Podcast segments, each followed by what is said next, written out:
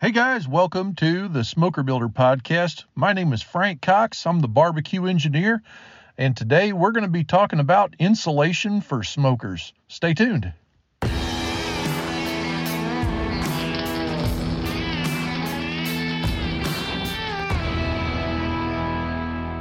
Hey guys, glad you made it back. Um, so today we're going to follow up kind of in a similar topic to what we talked about on the last podcast, which was material thickness, like steel thickness for smokers.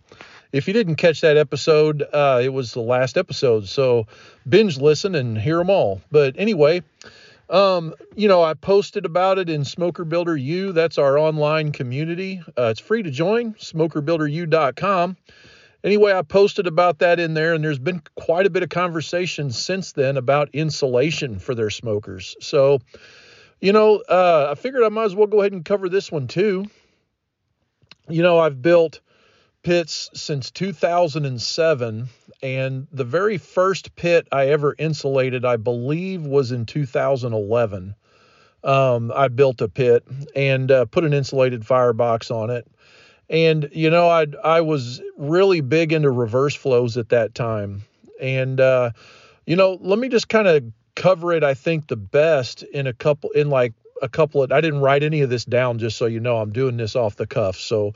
Uh, I'm going to try to make it as legible as possible with bullet points and stuff. And uh, so, anyway, let's cover it in like three different topics. Um, but before I go into that, I'll finish what I was saying about that first smoker you know, I I really liked the fact that when I built that smoker and insulated the firebox, it would rain and that firebox like you it wouldn't even uh, it wouldn't mess with the temperature at all on the pit. However, there was a pretty good downside uh, to that insulation. I had to run a much smaller fire to keep my temperature down at a lower temp. Now, geographically here, I'm in the middle of Missouri and they always say if you don't like the weather stick around for about 30 minutes and uh, you know you'll get yours. And uh, that's kind of the way it is down here. We have we have a full four seasons but i actually would probably feel comfortable dividing it up into two or, th- or three more. But uh, you know we get it all. Uh, high winds low winds high temperatures low temperatures you know really seasonal times of the year. Rain sleet snow you know we get it all. Um, and you know it's it's really for bad weather around here we don't have like polar arctic temperatures right? So let's hit that first bullet point that's going to get me into that is why insulate okay? So one big reason that i would say to insulate is uh, like if you if you have a majority of your seasons are in climate like you know like they're inclement or however you say that word like your majority of your year you have ice and snow actively falling from the air. You have really really cold temperatures like you know minus 30 you know and that kind of stuff happening regularly. Um, you know those kind of things. That would be one reason to insulate is that a majority of your time is spent with super cold temps. But i think even in that situation my personal preference would be not to but let's hit that second topic. The second reason to insulate um, is little hands. That's what we always said little hands. So if you have a lot of youngins running around, let's say you're cooking for your church or community events or something like that, and uh, all the dads is sitting there around the grill and they got, you know, a couple four and five year olds or something like that, you know, and even younger, and they want to touch it for some reason, the bad things is what all the kids want to either put in their mouth or touch, you know. And so, uh, having had a couple of children, I did insulate a few of my pits, and uh, I didn't insulate the pit fully though. But it's just like that little bit of insurance policy there that it's still going to be a little bit hot, but uh, it's not going to burn them really bad. That's another good reason to insulate. Um, the third reason that I would put under why insulate is because you want a really fancy paint job and you need to protect that paint. So there's it's no secret in the pit building world we're cursed with high temperatures that do not, you know, paints that do not like high temperatures. Even the high temperature paints are hard to get along with. So Um, for instance, I've always, always said to use Rust-Oleum high heat paint. And uh, you're guaranteed that you're going to get at least a year out of it. You know, um, you're going to have to uh, reapply that paint as well at some point if you want to keep a prime looking pit. So the catch is that um, you know it, if you put automotive paint on there, it's going to turn brown and blue or whatever opposite of what it is right now, and uh, green maybe, and start to bubble and uh, look bad. Now, I'll tell you this is that I don't mind that myself. If I wanted to paint something up pretty, I'd just roll with it and not worry about the insulation part of it and just let the paint wear. I mean, this is a smoker. It's supposed to do that. It's supposed to look cool. matter of fact, I think even some of these big boys that are doing that, like Moberg and them, you know, they do fully insulate their their smokers on the fireboxes for those pretty paint jobs and stuff. But some guys let it go. They don't care. So those are about three reasons why I would insulate. So now, because I'm taking a scientific approach to this, let's talk about why not to insulate. How about that one? So, uh, this is going to get more into my personal tastes on this part of it here. So, we'll divide it up into a couple of three reasons as well. Let's see if I can hit three reasons off the top of my head. Reason number one is because I want to be able to build a bigger fire. Okay. Now, why would I want to build a bigger fire? Um, if you look at a lot of the, you know, let's just talk about top Texas top 50 restaurants. They're kind of the they're kind of the barometer in the barbecue industry anymore for like what great barbecue is. You know, they're the guys that are that are putting a huge influence on the industry. Um, guys like Aaron Franklin and and uh, Goldee's for sure. I think they were number one for a while.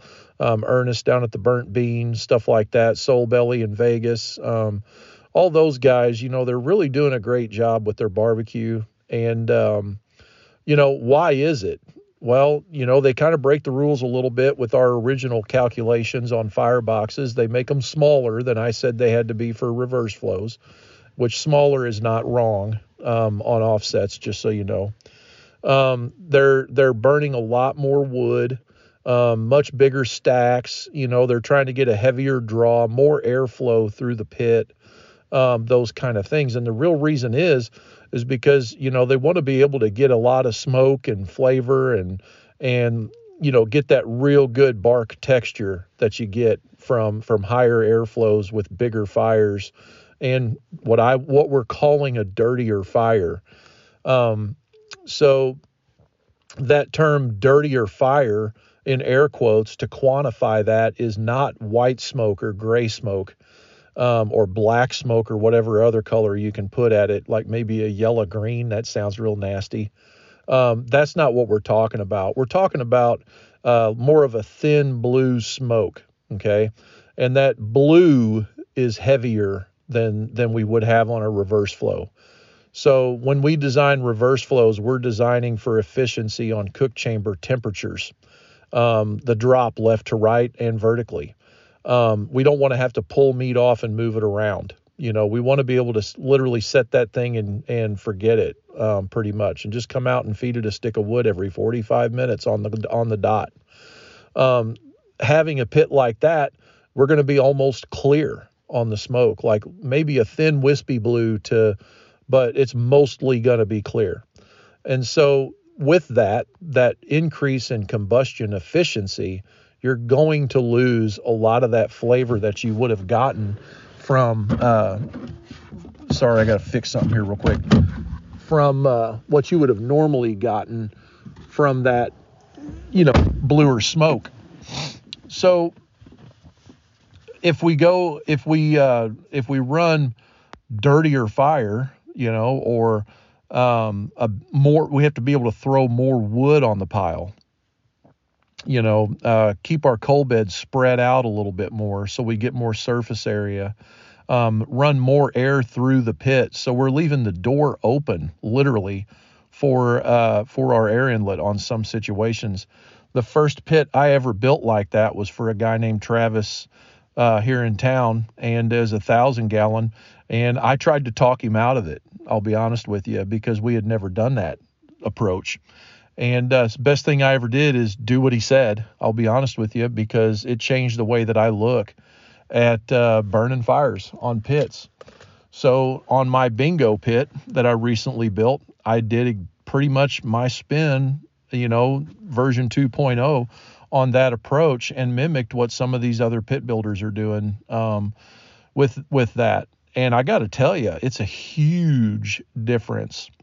So saying all of that, if in fact you insulate a firebox, you will not be able to run that bigger wood fire, right?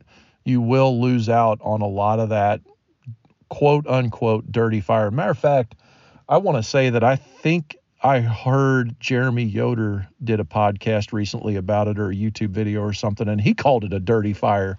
Um, I don't remember if I've seen it or not, but I do remember that coming up in conversation. So um, anyway, that's that's just kind of my approach to it. Um, I do know that like if I if it's a colder if it's colder entering air temp into the firebox, throw another log on. It's not a big deal. But let's talk about that. That's that's another thing I didn't bring up earlier. People really do have this uh, idea that it'll save them wood um, on on running their pit if they insulate their smoker. And you know, I build these Legend offset smokers. They're a production offset. It's a 3 16 wall, uninsulated firebox, and uh, um, they're a production pit. You know, they're heavy for production pit on uh, like a barbecue store level. And anyway, uh, 24 by 48. I burn, I mean, you could weigh the wood probably and come up with an exact weight depending on the moisture content and all of that. But the average split that I use in there will be probably two, maybe, you know, three possibly to get started. But I generally put two splits on about every 30 to 45 minutes, and those fists are what or those uh, splits are what I call fist size. So they're about three inches around and about 12 inches long. Now, when I run bingo, once I get it up to temp, it takes a little more wood to get to temp. But once it gets to temp, I'm not putting much more wood than that on that big old pit. That's a 300 and something gallon cook chamber and uh, I'm only putting like maybe three splits a little bit bigger than that, you know. So it's not like we're burning a cord of wood in one pit and a half a cord in another. Like that's that's not the kind of wood consumption we're talking about here. It's it's primarily a lot less wood than most people think when the pit is designed correctly.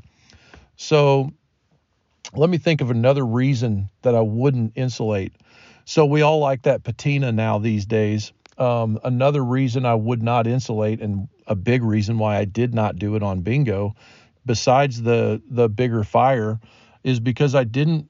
Uh, I wanted to get that blue color on the firebox. I, I wanted that natural patina, you know, heating up and and uh, you know heating up on that firebox and getting that color, the blues and all of that. And man, it looks super cool. Um, you rub that down with oil, and it and it just gets better with time. It it really does. Um, sometimes it'll get darker and browner and all kinds of stuff. So that's pretty cool if you're looking for that vintage patina look, you know. Um, let's see, why else would I not insulate my firebox? I'm having a hard time coming up with a third reason, I'll be honest with you. Well, save material. About that one? Save material. Let's say that. Okay, that's our third reason.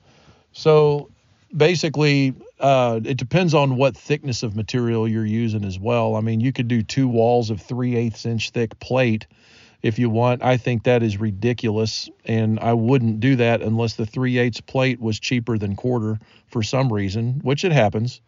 Um, but uh, you know, typically when I insulate a firebox, at least on the plans, when we show you on our plans at smokerplans.net, these are designs that you can get and uh, build your own smoker.